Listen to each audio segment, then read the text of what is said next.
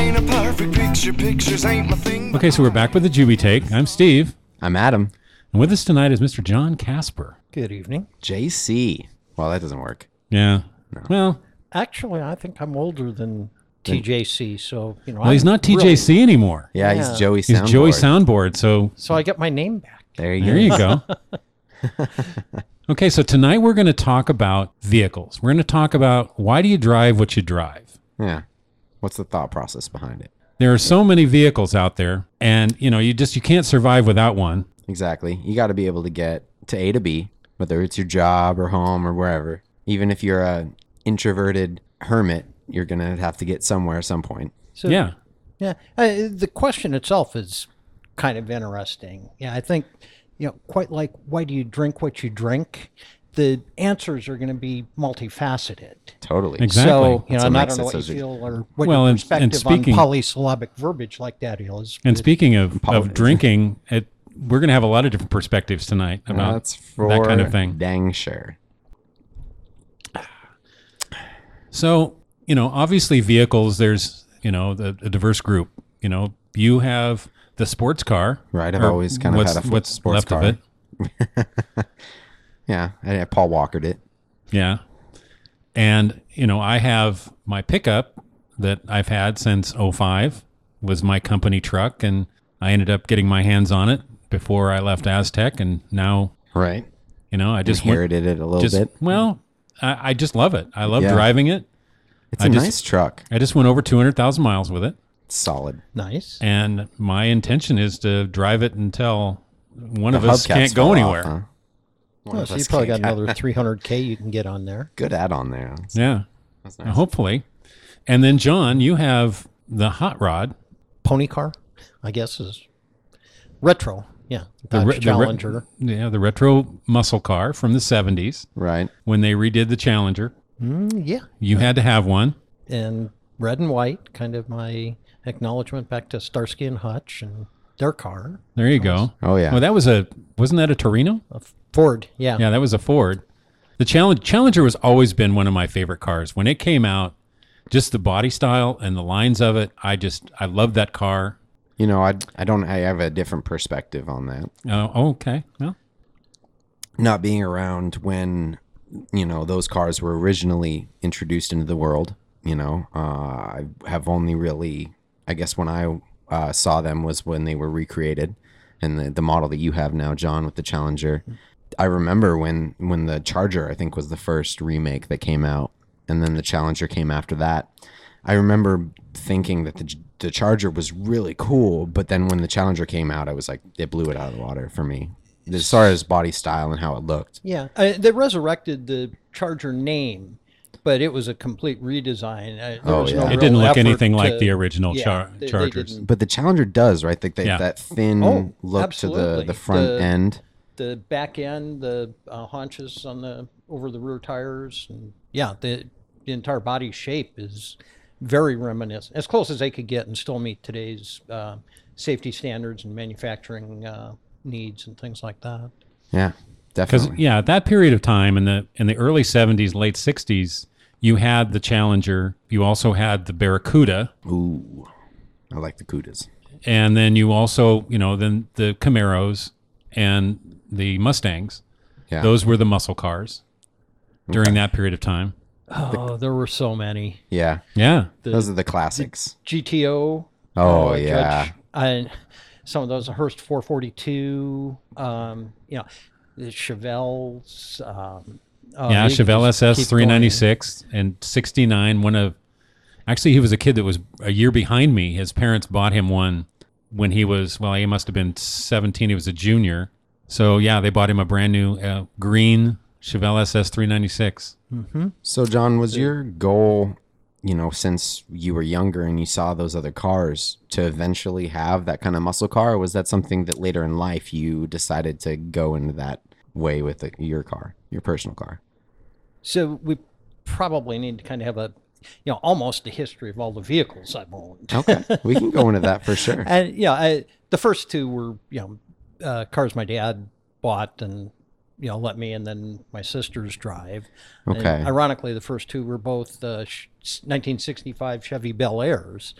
The First one was uh, three speed, three in the tree. With Okay. The L230, a six cylinder inline engine. And yeah, for a learner car, that wasn't bad. Um, I don't know if you want to. But it wasn't your choice. Kind of you inherited it, It from was, your dad. it was a car. yeah, it was I was 16. exactly. Well, and what that's else do you need? right, and and that's one of the issues is that you know are you driving something because it's a car and you have access to it, and Mm-hmm. Oh, you yeah. know then later it's you can afford You to get a buy what you choice. want. Yeah. And you know that car had you know some of its own idiosyncrasies. The shift linkage was uh, a little bit loose, uh, you know. So occasionally you'd be on the column trying to make that shift from first to second, Yeah. and it would get hung up between gears. So you'd have to coast off to the side of the road and get underneath with your tire iron and wedge the shift linkage back into place. Um, ju- kind of an aside, you know, kind of one of the funnier Sounds like a fun stories drive. with this. Um, my sister got her uh, license a year after I did, and you know, I thought, you know, this is my car, this isn't hers, but that was not my parents' perspective on things There we go. um, you know, it was that car was for the family, not just John's car. Right, right. And so, you know, she went in and complained to my mother, you know, he won't let me have the keys. So my mother said, you know, made me give her the keys. So I handed them over and she went out and got in the car and started it up and sat there for a while. And pretty soon she came back in the house and she looked at my mother and she said, Mom, make him put it in reverse for me. There you go. well, you know, I can say that because she'll never listen to this. Po- well, I might get her to listen to this podcast. there you There go. you go. But that's you know that's one of the things, and I remember that when I was younger, the the same kind of thing is you have a vehicle that you just you make work. Yeah. Oh yeah. So then the next car, another Chevy Bel Air, uh, 1965, but this one was a step up. This had um, a small eight, a 283 in it with an automatic. Dang. Now that 283 was a nice little engine. You know, it was Yeah. a small V8, and you know, for a kid, you know, it's definitely a step. Oh up. yeah. I don't think I've Um, ever had a V8 car ever. Yeah. So, let's see. After that, that was a car I drove from Wisconsin down here to Arizona to go to ASU. No air in the car. Um, that was kind of uh, interesting. I know we were, my dad rode on the trip uh, out here with me, and we were coming down out of Black Canyon City, and he'd been sleeping. I was driving. He woke up and he looked at me. He says, "I know you've wrecked the car and killed us both because we're in hell." Oh, absolutely. um, but yeah, I drove that. Uh, that was kind of fun. It was nice being uh, freshman uh, you know, on campus in the fraternity and having a car, and not an awful lot of the fraternity guys had a car, so that you know made me Little leg up. semi-popular. Well, there Yeah. you go. Yeah. yeah. I- In fact, that's probably why they accepted me into the frat because they knew I had a car. It's definitely something that Uh-huh. when you're younger it gives you a leg up on the other kids around you. If you Oh, have a yeah. vehicle in Oh, high yeah. school, I was yeah, the same thing. Yep. When you have that with that way to get around, everyone wants to be be with you. So from there, then we jump forward a little bit uh, to uh, after I got out of the army, short stint there.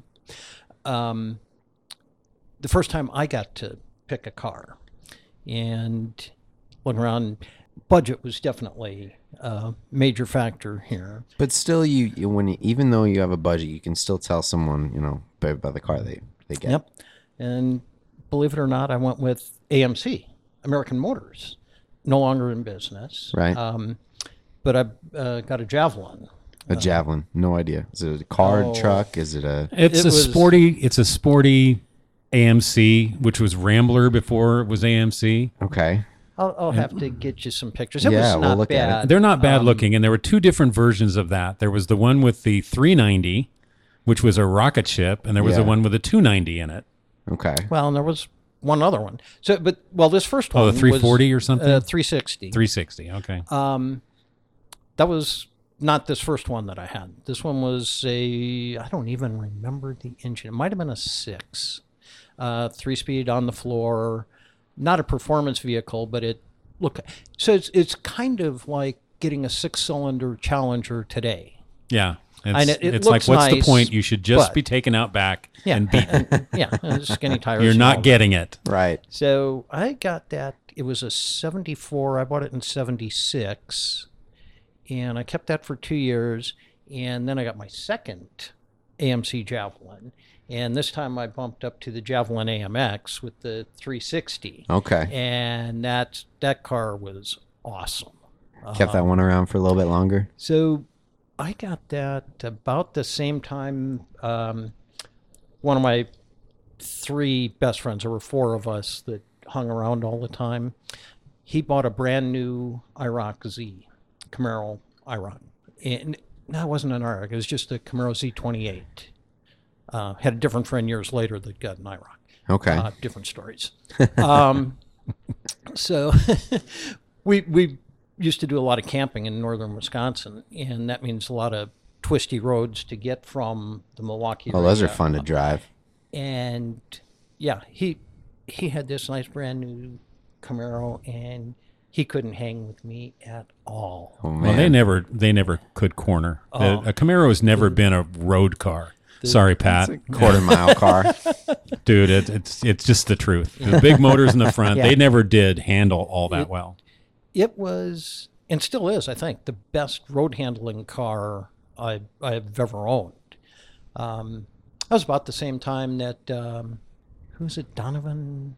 He was, he was winning an SCCA championship uh, road racing with a an AMC Javelin.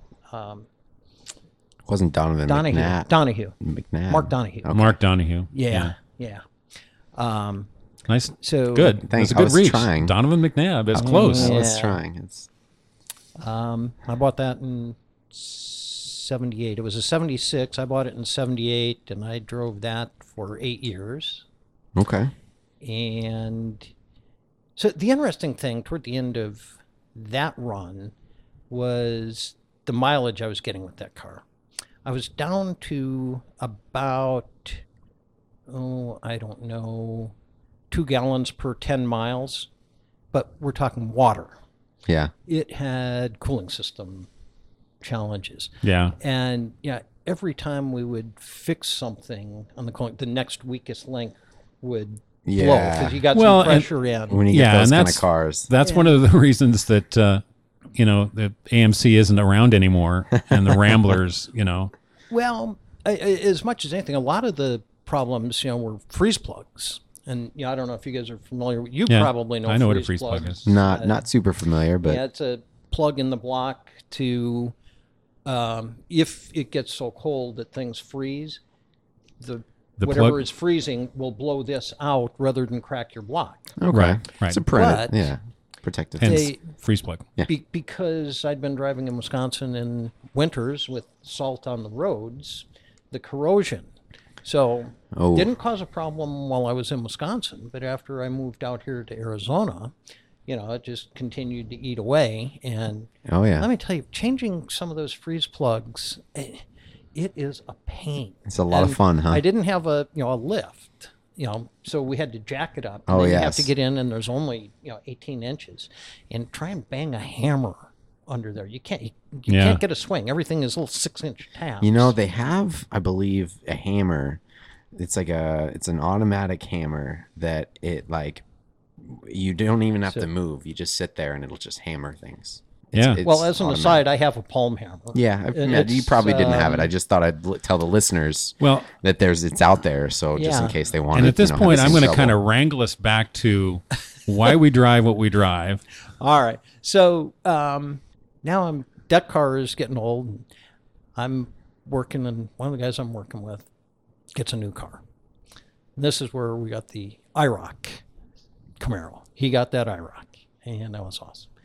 And I decided I wanted a new car, so I couldn't get an IROC. I couldn't get a Camaro because he had one. Of but- course, you can't get the same car as your friend. I'm looking around and looking around and looking around. Just everything out there everybody has. Until I came across a Buick. And it was an 86 T type. Now, if you're familiar with the last runs of the Regals in the mid 60s, Uh, then I'll they be were- absolutely amazed. Yeah.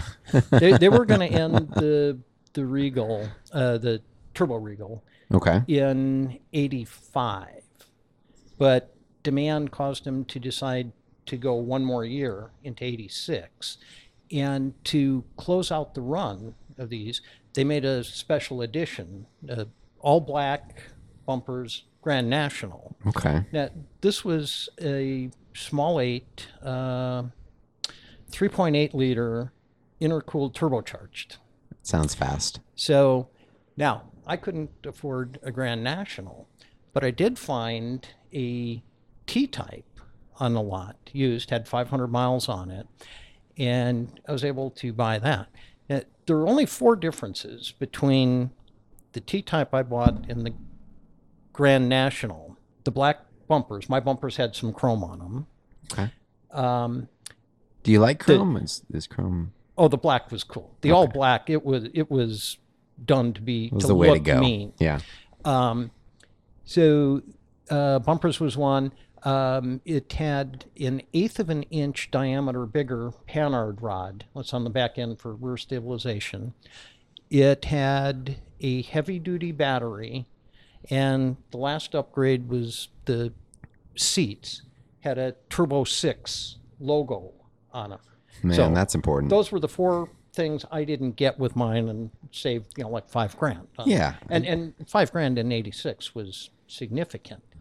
Um, You, it so- Um, sounds like you made the right decision, or are, at least yeah, and we're this- fell into this the right car decision. Had you know some great stories. Uh, I- you probably aren't familiar with uh, Kenny Bernstein, the drag strip champion. Nope. Um, he took one, and there was uh, oh, it was a car and driver or Auto Week or somebody did a whole um, play on him. He took one out to the drag strip, and you know there's all kinds of um, technical information on how to get the proper launch with a turbo and you know tire pressures and all of that. oh yeah. Um, the other interesting thing about the Regal, um, FBI purchased a significant number of them to use for two reasons. Number one, uh, they wanted uh, a pursuit vehicle, so they wanted the, the speed. But beyond that, they also liked the trunk space. And what they needed there was a place they could store long weapons and this met that. So there were an awful lot of official, you know, government-owned turbo regals out there for a while. um, that car was it, it was awesome to drive. You get in and you give it some gas, and not much happens. And all of a sudden, it's kind of like being in a jet airplane. All of a sudden, you're being pushed back in your seat, but it's, and then you're just screaming all of a sudden. And, you know, part of that is, you know, with the turbocharger, that's exhaust driven. So you got to build some RPMs first before it helps build more RPMs. Um, and then the intercooler part, um, cooled the air. Colder air gives you more air per mass, but the colder air gives you better combustion. You can get more power. So it, it was a, a six cylinder, was a 3.8 liter six cylinder. Oh, okay. Um, wasn't worth the damn cornering.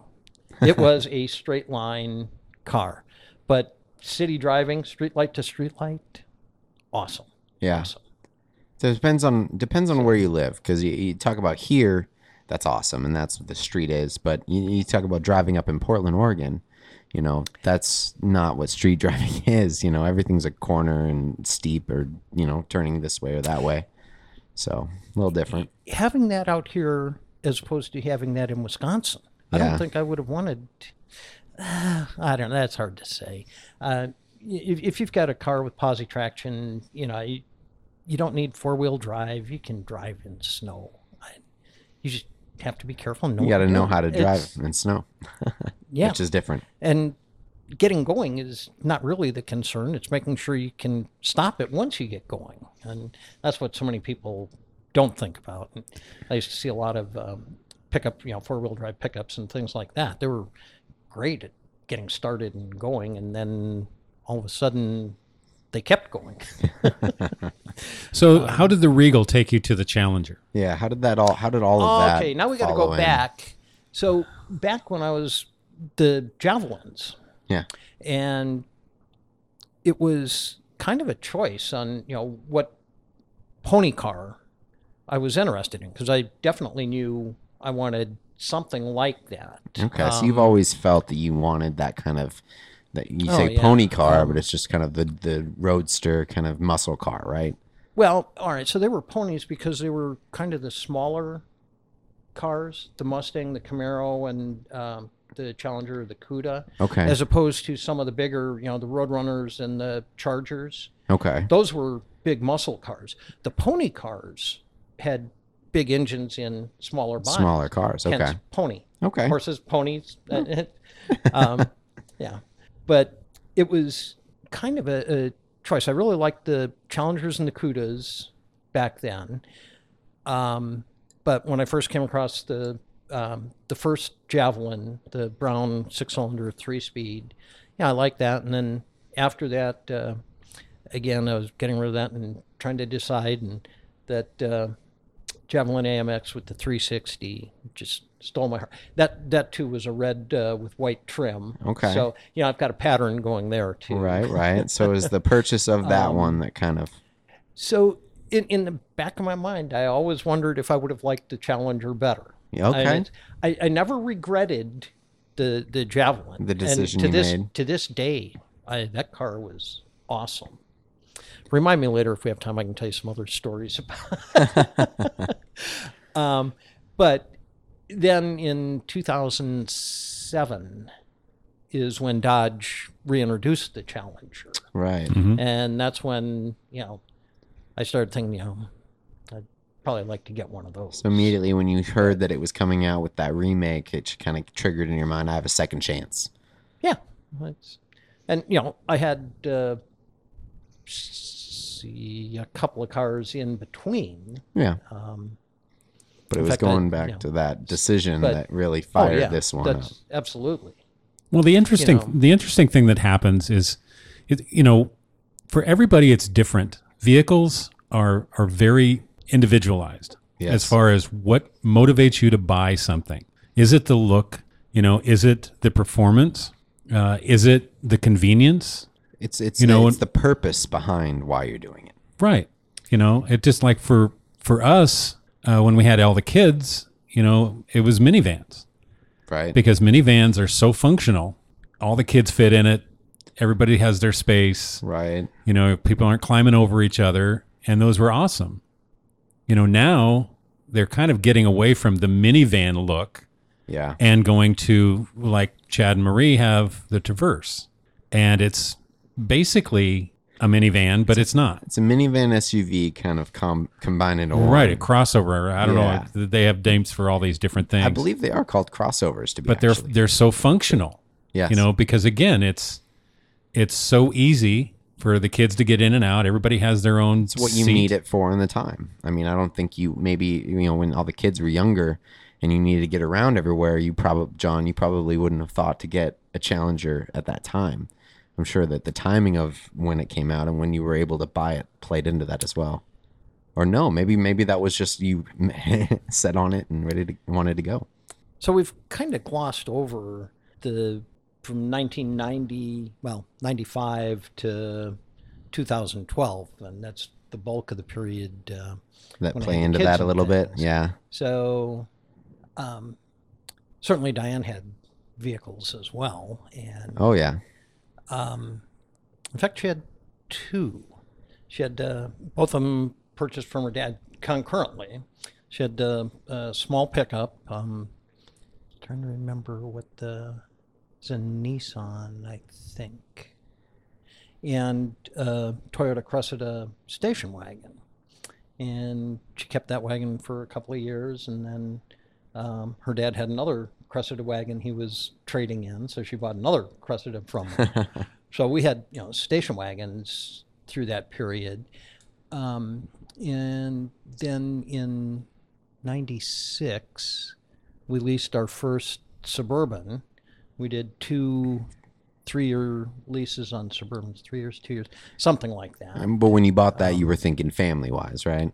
Oh yeah, A- and with the three rows of seats and the ability to put uh, luggage container on the roof, it gave us the ability to make you know many trips down to uh, Rocky Point. No, or- absolutely. Yeah. Or the trips, you know, we took uh, several trips with lots of people to um, San Diego or Disneyland. Um, we were, you know, with the scouts. Um, there was one time I wasn't able to go, but they wanted to take my vehicle anyway, so I, I lent. I them think that. I've done that once or twice. Uh, I think people have it's it's Well, so but the whole idea of the suburban was the functionality of it.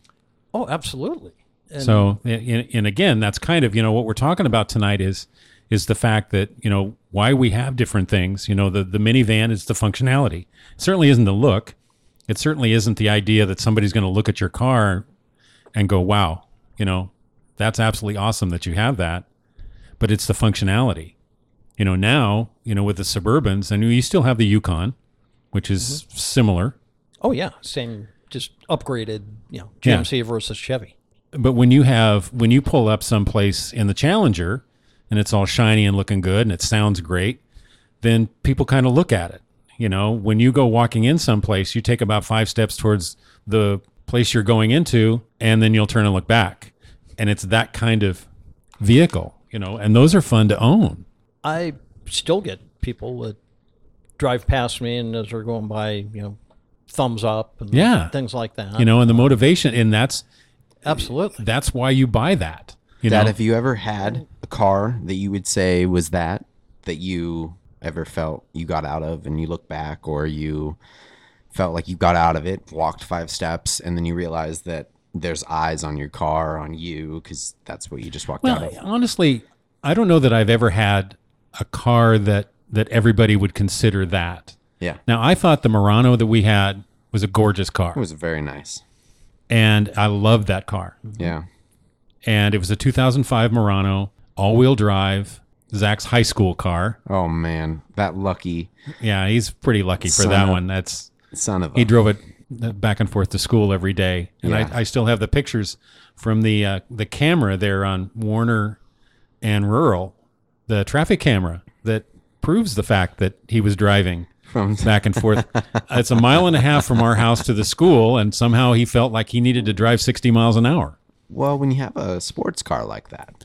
And that was a great car. Uh, Honestly, the the first new car I ever bought uh, was a 1973 uh, Mercury Capri. I was gonna say it was the Capri. and that's when they were made in Germany. So they were imported by Lincoln Mercury, and that was a car.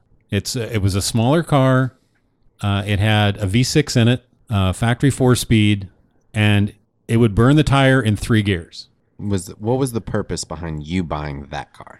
Um, I went into a dealership one night, and they told me I could have it. so It's easy as I'm- that. Yeah, I mean, I'm just out of college. Yeah. and you know i've got a job and so they said yeah you know for this many monthly payments Here you go.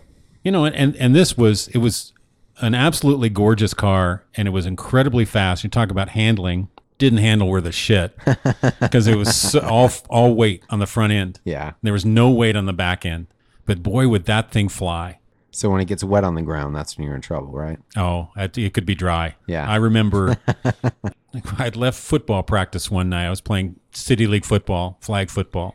And after football practice, which was a matter of going out and running around with a bunch of buddies of mine, Yeah. we stopped and had a few beers. And I was on commercial, you know, we're s- in, in Salem, South Commercial Oh yeah. splits on Liberty and Commercial. Yep. Okay, so I'm at a light, and uh, about a block and a half ahead, they turn into one-way streets. So Commercial comes south, and Liberty goes north. So I'm sitting at this light, and I'm looking over, and we'd had some beers at after practice because you you need to, you know. Right, at I that mean, point, it's, after you a got to double. talk about everything that happened. Yeah. So I'm sitting at this light, and I'm looking over, and there's a guy in a Triumph that's just giving me a look. Oh, I know that look. John, you know that look? You've seen that look, yeah, John. he yeah, he knows that look. So I've I- given that look Yeah. so I'm sitting there and I'm like, let's do this thing. Yeah. Oh yeah. You know, no problem. So I, I mean, I'm in first and I light it up in first. I hit second and I hear it again. And I hit third and I hear it again. Now I'm flying up towards this. Now I've got to make a, you know, a right hand and then a left. kind of a chicane Yeah. And so, I mean, I've got my foot to the floor and it hasn't come up. Yeah, oh yeah. From the time I dump the clutch, I mean, it's speed shifting. Oh yeah. And I come around and the back end decides that you you're going too fast and now you, the back end is going to now, you know, Flip around to the front. yeah, it's going to go first. Yeah. And so I I hit the brakes, bef- stopped before I could hit the curb, got it straight again and went and I look in my mirror and this tramp comes around the corner. I'm like, I think I won. But to be honest with you, I don't even know if he tried to race. He was. But it You wa- win. It, I did. Hey, you know what? You won that one. It I doesn't did. matter. I did. You know, I do that move all the time. It's just like you look at the other car next to you. It doesn't matter if they're racing. You get to the next slide or that quarter I was- mile first, you're winning. I was going for it. So back to your point though, about you know wet conditions or Oh, something like yeah. that.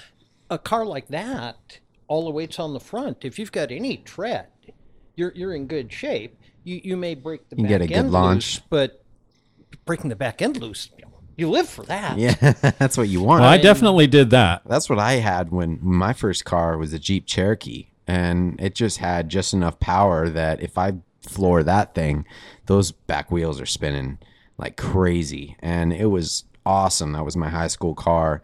That, I mean, being in Oregon, you know, raining as much as it did, that was really when you could get those things. I mean, I was. I think that's the only way you get a Jeep Cherokee, Cherokee to spin the back Oh, wheels. I- it's on a wet road. I got it. I got it on some dry conditions a couple of times, but you know, just you you hit it and you spin that wheel and it just starts fishtailing, and then finally you just get it to go. That's an awesome feeling when you really do get that kind of burnout. Uh, that, that was awesome. So when I first moved down here, um, in into the uh, Tempe Chandler area in 1981, there were an awful lot of roads that were still unpaved, gravel roads, and you can Oh Dude, yeah, tear I- up those. that, roads. that's where you can spend a lot of time learning how to steer with the accelerator, and Okay. that's just yeah, the Tokyo Drift. oh yeah, I I did that one time. It didn't end very well. Yeah. well, and the interesting thing is, I love that car, and it was one of those that, yeah, you know, it was so solid. Just when you close the doors, it was just Mm-hmm. boom. Then one night I was out with another guy that that I knew, a good friend that sold boats, and so he said, "Hey, let's. I got to run by the the shop. It's closed, so I got to run by the shop and pick something up, and then we'll, you know, go have a beer." We stopped at the shop, and the uh, he had some beer in the fridge there, and he goes, "Yeah, I'm quitting next week, so who cares?" So we ended up, and we're sitting in this boat, and we're talking, and he goes, "You know what? You should buy this boat." I'm like, really? He goes, yeah, you should buy this boat. I'll make you a hell of a deal on this boat. It'll be great. Sorry, Alex. So I sat there and we had quite a few beers. I ended up getting a great deal, but I bought this boat. And so then I, I get home and the next day the boat pulls up in front. He actually had some guys hook it up and pull it. And I'm looking at this thing and it weighs, uh, I don't know, about three times as much. That's the It's car a, tw- that it's you a 20 have? foot speedboat with, a, you know, with a V8 in it. And there's my, my car. You have the Capri at this point. I have the Capri. It's yeah, it, it's not going to work. So that's that's why the Capri ended up going away. yeah. so that's one way to get the front tires off the ground. There you go. But it's funny, you know, why we get things, why we have certain things. I had to go and buy a pickup at that point. Yeah. Mm-hmm. Because I had to have something to pull the boat. And when you're young, it just it all seems like a good idea. Right. It's yeah, I mean when you're when you're young, you just want to get whatever you can get and you want to just get behind a wheel and you want just something that can go and then from there as you get older, you start trying to explore where you haven't been, where you want to, you know, what you want your driving experience to be, what's important to you. I think is a big thing cuz obviously you could have people that I think you've mentioned in the past, you- people that maybe don't even wash their cars because it doesn't matter to them. Yeah, they're just yeah, they're people that going really from- don't care what it looks like. they're going It's- from A to B, and that's it. it gets them to work or it gets them to the store. Right. But then you have other people that will spend, you know, thousands and thousands of dollars on their car. It yeah, more more invested in their car than they have in anything else in their life. yeah, more than their home, which is crazy to me. The sound systems they put in are worth more than There you go. other That's- people's cars. That's another thing. You could You buy know, a whole Mr. separate car. Mr. Jim McCarty, who's been on. Oh, you know, yeah. he's he's got quite the sound system in It his sounds, pickup. It sounds really nice. by It the sounds way. great. I wonder about the the sound systems that make the whole car rattle. You yeah, know, it's you Uh, have to. It's it's the subwoofers that people put in their cars. There's there's a level that you cannot go past, and some people want to put two 12s in the back of a Civic, and then you know ride that down the road, and it's like that car doesn't need more than one ten. it just rattles everything. you know, so it's just it's that's- crazy. Kind of like Ian putting two 12s in a pickup cap. Yeah, exactly. No, for sure. You know, Yeah, so you- there are some vehicles that in retrospect you wonder what was i thinking yeah, and so you know we bought the pickup for ian when he was still going to corona oh yeah, and you know there, there were a couple of things that played into that the price was right um, it was stick and I, I definitely wanted him to learn how to drive stick and it was a pretty good sized vehicle he was going to be safer in it than you know the people around him would be in the event of you know any toward incident but at the time we weren't factoring in the the idea of him going to college in flagstaff right. had that been an inkling, a pickup truck would not have Yeah. been the first It's choice. not the I, you know, there's no Best weight on on, gas the back mileage end. Oh. when it comes to the hills. And I wasn't even too worried about the gas mileage, just the drivability. There's no Yeah. weight. there's in there's the no back weight in the end. back end of a truck. It's- so Yeah, I mean, so throw- it's throw it- at that point sandbags it's or it's salt hard to get bags, it at but- around when it comes it's wet or snowy or anything like that Yeah, right? you can lose the well, back it's end hard really to easy. get Yeah, yeah, yeah. started and yeah. okay So which is now, very having, relevant having in said Flagstaff. that, now that we have the pickup back, I love having you know the pickup. Well, having a truck, yeah. The the only problem with the truck, that's why I put the cover Right. on mine. I make sure I have the cover on it because nobody asked me to help them move at that point. because if you've got a truck with with no cover on the back and anything can go in it, Yeah. now all of a sudden, you know, you're you're helping everybody you move. are now the new u-haul that people want to call yeah, it's when they crazy. need some help to Um, move something I've kind of got around that. I'm not available, but the truck is. there you go. I, Which I've is- had a lot of people borrow that pick. That pickup has been lent dozens of times. Well, you know, here's another one. Should and charge I, people for And I don't know if you guys have, have known have known people like this. I do. Uh, I I can remember several people that you don't drive my car. I don't care. You don't On- drive my car. only I You drive could be my laying car. there bleeding to death, and they'll look at you and go, "Don't drive my car. Let me die." yeah I just I've never understood that. I, I had some friends, a, a friend of mine that that bought a new Camaro in mid seventies, and he's like, "Yeah, nobody drives my car." I'm like, why? well it, it's I'm sort of that way with the Dodge. Um, I've driven the Dodge. so so I- maybe Uh, you can so enlighten I- us a little bit I, I've bit my tongue and let a lot of people drive it, including well, you and yeah, even What is your- even Zach when he was. the So look you on his bit your face- tongue to let me so, drive it? so what, Not you. what is, what is your Zach. what is your worry wrecking it Maybe I don't know. It's a personal relationship you have with your vehicle. Okay. No, I did. I just. Um, I mean, it's it, it- so it's like a ownership thing. It's like it's like your your wife or your you know anyone who's in your like. You know, uh oh, uh oh, Relationship. Uh oh. No, no, sorry, I didn't. I No, didn't. no, No, no, no. no, wow, no, wow, wow, no, no. That was a really bad I'm, way. To I'm put calling that. this I'm so out. sorry. This, no, no, no. This was great because this is not going to be cut because I edit these things. No, no, no. It's an ownership Okay. issue, like your wife. no, no, no. Okay, so that sounds really like in the sense that you wouldn't want anyone else to drive Me Too her. is gonna come Drive your calling. wife.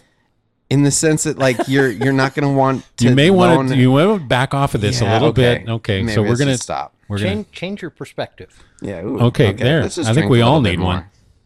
no, but it's. I understand what you're saying. Yeah. It's So it's it. Yeah, it's like I don't want anybody else to have this. Yeah. I have it, so nobody else can have it. possessive. But I've never understood that. I mean, even when I bought new cars, and I bought two new cars in my life. That's Yeah. all I'm ever going to have. Yeah. I bought the the uh, Mercury Capri and I bought a Toyota Celica in '84 when they changed totally changed the body style and they had the sloped front and the pop up wind Oh yeah. headlights. Those were cool. It's not every car that I have or had that I that way. No, totally. Yeah, It's it's it's that specific. It's that dream car almost, right? It's that car that you. Yeah, again, it's it's pos- it's. I think at that point it, it becomes possessive. yeah. No, but I, did- I like I said, I've I've known people that have, have been that way, even to the point where they get they would get angry. I mean, it's just there's no way that they would ever let you drive it. Yeah.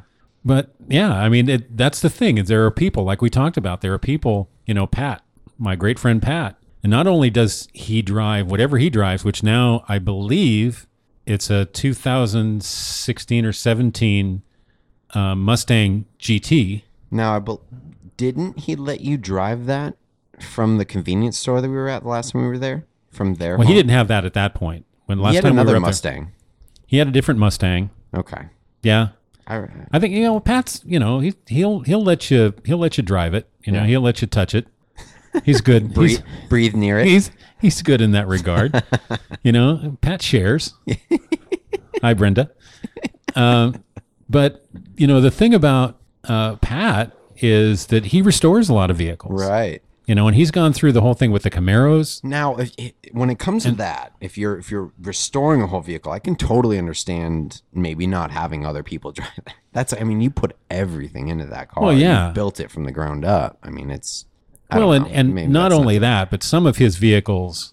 I mean, you can drive them, but if you don't know what you're doing, these are race cars. yeah, you know so so these things you can really know, injure these are- yourself at that point. yeah these are you know big block chevy turbocharged three hundred plus horsepower and oh 500 yeah, yeah no it's it's up over 500 yeah you got to know what you're doing otherwise you know good luck Yeah. you know you're just all gonna si- all of a sudden gonna find yourself you know in a hospital. ditch or or someplace else but but again there's such a wide range you know one of the things that that has always killed me is is the guy that that goes out or girl now Yeah. you see that from time to time that buys the big four-wheel drive pickup okay so you've got this monster three-quarter ton huge four-wheel drive pickup and then you jack it up oh okay yeah, let's get that baby up in the air get it like three And four then they- inches up there, and then they put they put these monster tires on it making a the- monster truck basically. Yeah. Okay. And the tires make so much noise going down the road. You need you need headphones. Yeah. You know, you can't hear yourself think or talk in these things, and they never take it off the road. It Yeah. never sees the dirt. m- meeting a lot of people that would think that that was the thing to do. I would think that there's rare occasions that that doesn't get off of the road. But if the apocalypse comes, they're prepared. Well, there you go. Then they can go. They they cruise right over the top of the zombies. Man, Except I totally like they where don't you went there. store gas. I love so, you know, they have the ability, but You can you can throw a gas tank in the back of that thing, but no one does. yeah. That's that's one thing as well that you really have to put into account when it comes to what are you driving? Gas mileage. Well, and, that, and that's the other thing. You know, now we've decided with that we're backing off of of what the restrictions we put on vehicles, new vehicles. We were trying to get to 50 miles to gallon with everything new. I don't know that I believe in that. You know, that's that's a lofty goal, That's crazy. and it takes into account. I, I, it makes an assumption that everybody is after the same thing with vehicles, and I think that's what we're talking about tonight, because everybody's after different things Yeah. with vehicles. But you're absolutely right. If you've got something that that's say the hybrids, so running around here to the store and down to the corner and that kind of stuff, you're electric, Yep. and then you know you're You gotta you're drive to 48, California, 50 miles Flagstaff. to the gallon, Yeah. you know, with a Prius going down the road.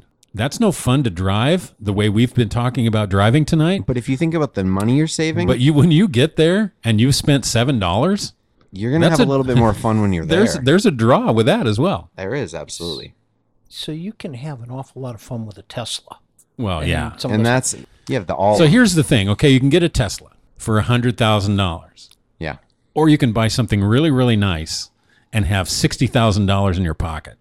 Well, yeah but is how how long is that 60000 going to last you for gas it's a question you got to ask yourself a a few weeks at least. So probably uh, topics for a different show, but you could get into cost of ownership of electric versus gas, and by the time you factor in the premium on the initial price and then the battery life and cost to replace that and how you amortize that over the cost difference in fuel. yeah And then the other thing, um, do you feel like well, it's there's close Probably, I don't think so. no I, I think at the end of the day, it's cheaper to own and operate a electric for sure combustion engine No than, way. than electric. really Long i- if you take total cost of ownership. yeah yeah over from five, beginning 10 to end years, of owning whatever. Um, it wow And then the other thing that probably isn't talked about a lot, but it needs to be brought in, is you know the um, greenness of that. So you Right, don't right. see, you know, when you're driving, you don't see the exhaust. What you don't see are the oil fired electrical generating plants that are, you know, so yeah, your your specific vehicle has It's no creating emissions, less, but- the electricity that was created That's to powering do it. that came from somewhere. Now, Right. not not all of that is, you know, coal or oil fired. Obviously, there's a lot but, of you know, and alternate. some of it Right, it's alternative fuels, but, but but again, yeah. getting back to the cost of driving it, you know, because we can get and, and you're right, John. You can go deeply into yeah. a lot of things about you know how the how things are generated. You know, the whether it's the you know, electricity or or fossil fuels. You know, is there an end to fossil fuels at some point? But the fact is, what we're talking about tonight, I think, is is more focused in. You want something that's economical, um, like you mentioned with Ian going to college. Okay, you know he has that pickup, and it it does cost money. You know, if you got something that gets twelve to fifteen miles to gallon, as opposed to fifty miles to gallon, where now he can come down and go back, and it costs him you know eight dollars as opposed to you know forty five dollars. Mm-hmm.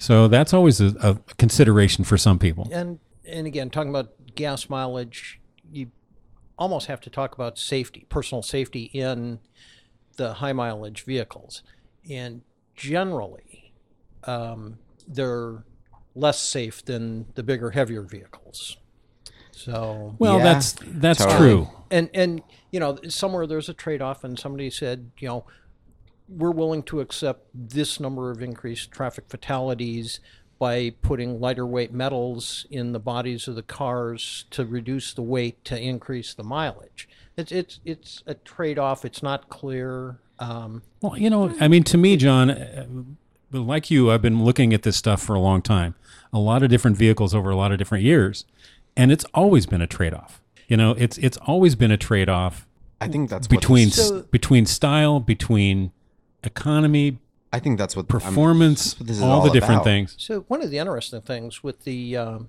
Dodge, the engine technology there, the um, I forget what it, variable timing transmission or whatever VTT, um, when you need it, you have all eight cylinders, but if you're at speed and just coasting along, it's running with four.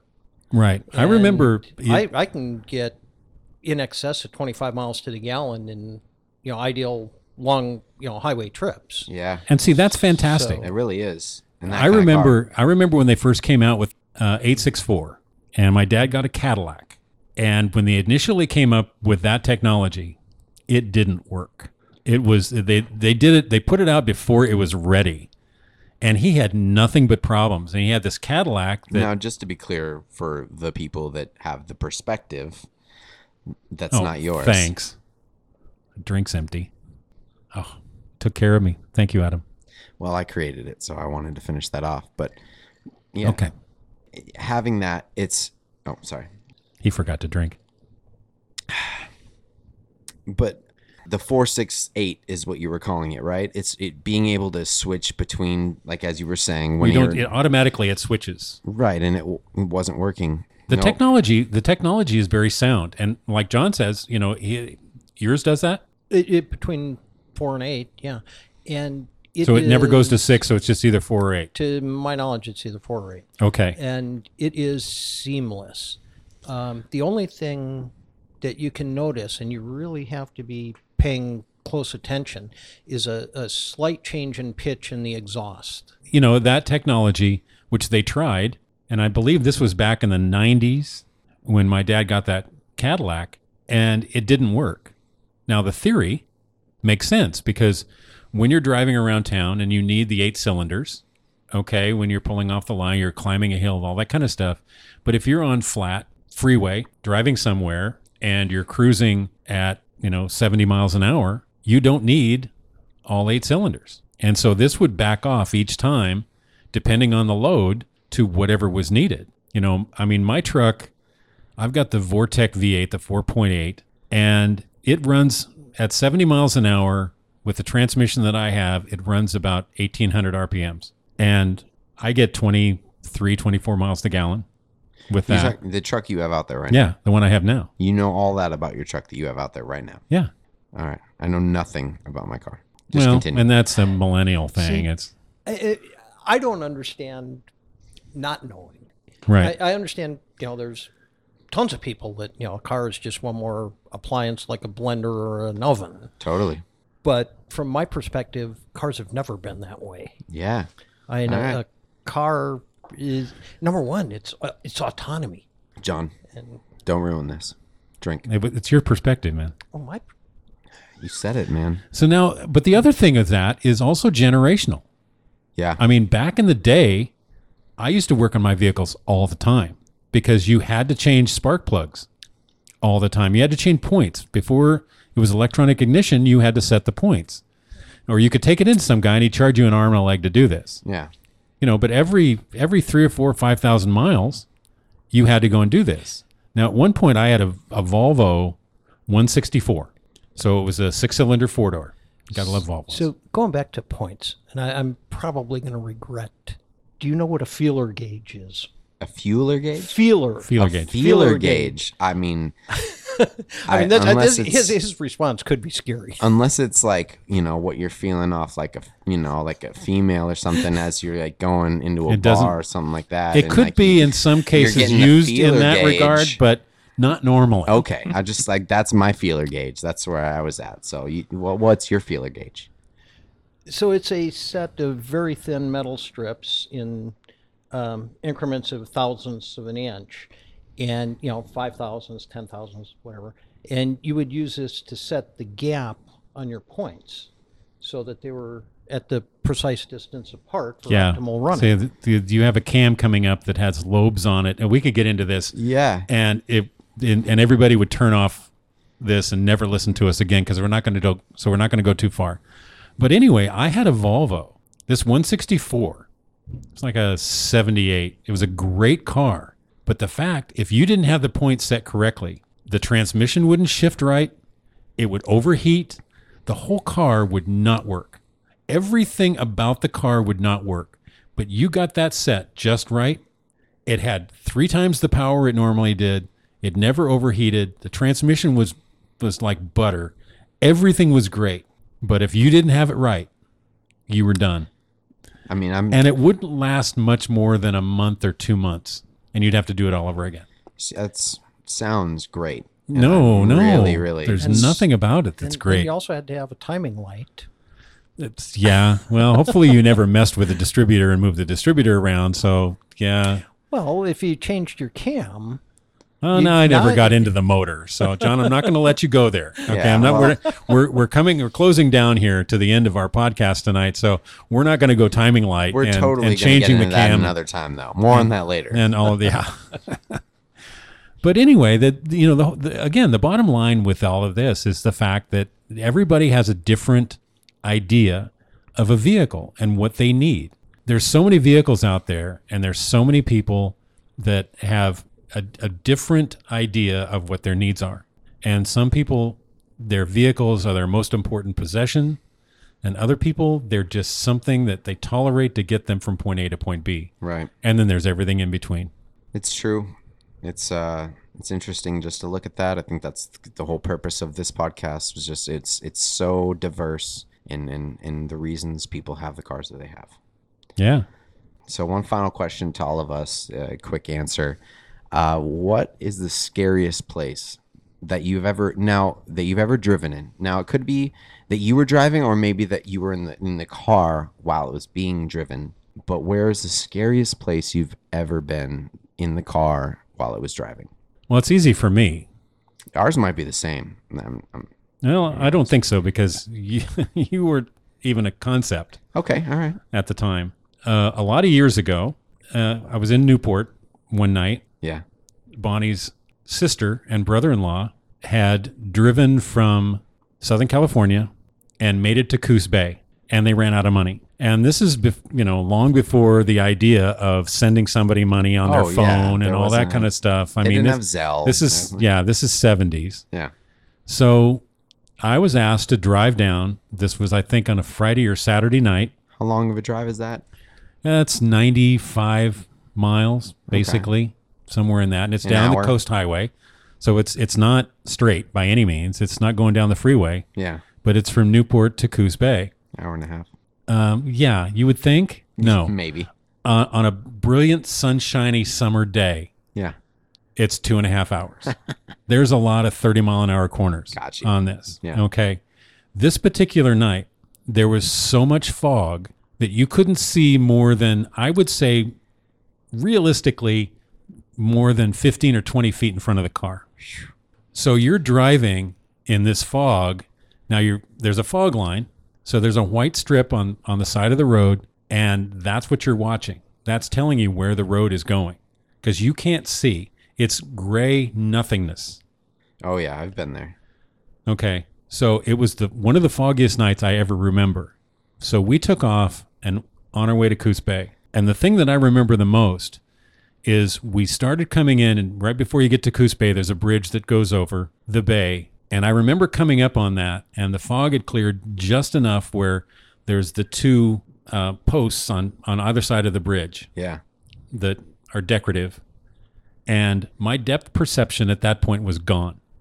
I couldn't tell where I was to anything because I've been Wow. looking into this grayness for Yeah. so long. My eyes had not focused on anything. And I remember driving to the center line because there was nobody else was on the road. Nobody was stupid enough to, be be out driving driving at that that, time, night. yeah. I remember straddling the line because I wasn't sure whether I was going to drive into one of these huge Oh my god. pylons on both sides of the bridge, Mm. driving over it. The thing that was scary to me when driving in those conditions with the fog like that, especially up in Oregon, is is the wildlife that would pop out at any moment in time, and Oh, you just yeah. have no time to react at that point. You know, Yeah, I Oh, there's didn't just even so think many about that. I deers just and I just stuff. remember getting there and I had no depth perception whatsoever. My eyes hadn't focused for 3 hours. Okay, all right, John. What's your scariest driving moment, Oh, there's probably a riding moment? Oregon, Mount Hood. Okay, and I was going from east to west, and on the east side we were getting light rain, yeah, and I came over the top point and Okay. started going down. so it Mount came in. Hood, It, it became snow and- at some point. No, no, okay, It, it visibly everything looked absolutely the same, okay, except that the truckers in the oncoming lane yeah, all have their hand out the window and they're going down, down, down. yeah. And I'm thinking, well, that's weird. So I tapped the brakes.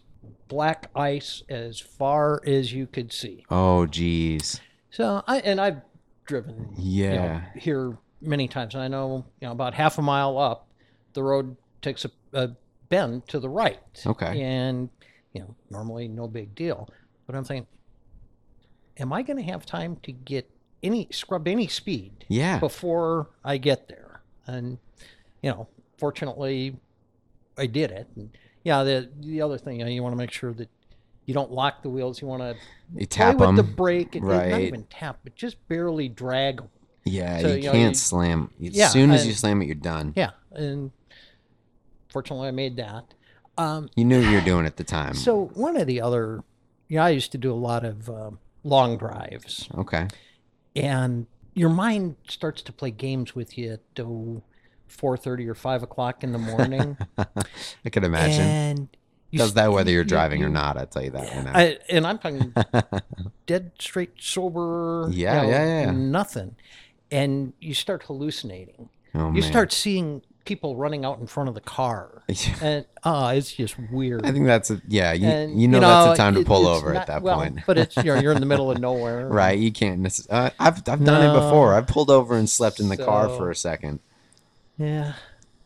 Fortunately, I was you know almost all the time uh, alone on those, so I wasn't you know didn't have the kids' family or anything. Yeah, yeah, yeah. driving for work. Um, I was trying to get cross country and Black ice is 24 nothing to hours. mess with, though. That's one of Oh, the black ice is scariest fascinating. things Yeah, in in the in the world. and like I said, I was driving along and I didn't even realize.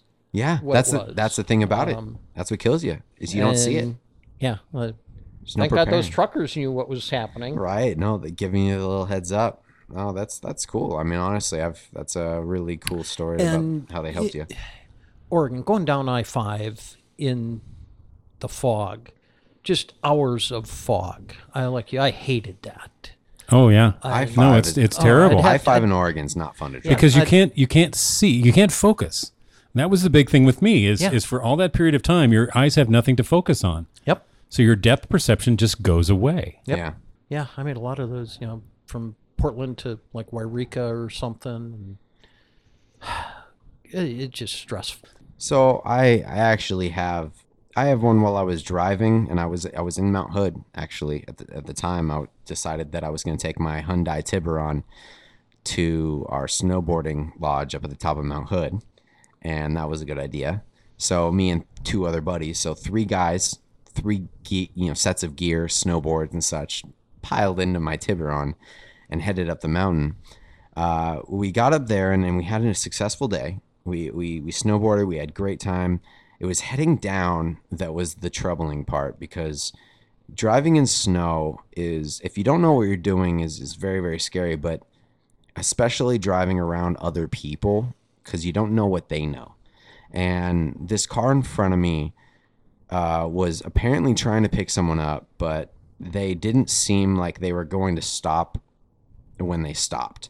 They just kind of s- s- slammed on the brakes and luckily skid to a stop shortly after that. But I didn't know what was going on and they weren't tapping on their brakes at all. So I had to swerve out of the way and then barely missed them. That was one of the scariest moments I've ever had when driving. Just driving in snow, it's it's just a, a scary thing. But by far the scariest moment I've ever had when it comes to driving was in Barbados and, or, or not driving, but like being driven and being in a car. I mean, when the, when the driver asks your dad, who's in the passenger seat, to stick his hand out of the window and start wiping down the windshield because there's too much fog being generated and, and there's so much rain happening that you couldn't see out the front window. That was one of this. That was the scariest moment I've ever had while being in a car, by far. Well, the interesting thing about that is Barbados, I had every intention of renting a car for the two weeks that we were there Yeah. until I saw the way that people drive. Oh my gosh. And I'm like, okay, I'll just, you know, I'll hire William eh, to take us everywhere we want to oh go yeah. because I'm not driving in this. This is crazy. being in the buses there, you're j- going 45, 50 miles an hour around corners, and they're honking and waving to the other bus drivers that are going around next Yeah. to them with a foot and a half in between the buses. It's insane. Now, the other end of this is vehicles you own that you feel totally safe in driving in any conditions. And that's, you know, again, another piece of this is, uh, and I, I go back to the Murano, you know, with all wheel drive and the way that that car was set up, it was so stable in every situation. So, you know, that's another reason to get, you know, a particular vehicle is because if you're driving in those kinds of conditions, you know, we live in Arizona, so we don't really deal with with you know hazardous driving conditions. It rains down here, and people don't know what to do, Right. which I find hilarious. It's it's great But and not. Yeah, speaking of that it was interesting in Martinsville and a little bit of snow and seeing the cars in the ditch. I just fascinated by how, I mean, not even other cars around. They just did this all by themselves. I Yeah. just yeah, and that's you know again that's another issue with where you're driving. You know, you drive in Oregon, you drive in rain all the time. I moved to Southern California for a while in the 70s, and all of a sudden it rains for 20 minutes, and people are pulling over. They're like, I can't drive in this. Yeah. you know and you're from wisconsin so i mean you've got inclement weather you've got snow you've got ice you've got all these things you deal with on a daily basis you can't stop your life but i remember in oregon when we, we would get you know a quarter of an inch of snow Oh yeah. and they're closing the schools Totally. you know it's like we can't go anywhere We can't expect people to drive in these conditions. Are you kidding me? so it's it really depends on where you're from okay so we've touched on vehicles for the first time Yeah. obviously as you can tell that we're all over the place tonight we've got a lot more to talk about That's for sure. and a lot more uh, to explore with this. More to come later. But uh, yeah, absolutely, John. Thank you for for coming out with us tonight, huh, it was fun. I enjoyed. Yeah. and uh, we will great. we'll touch on this again soon. yeah. I appreciate it, guys. And if you want, there's going to be more perspectives later.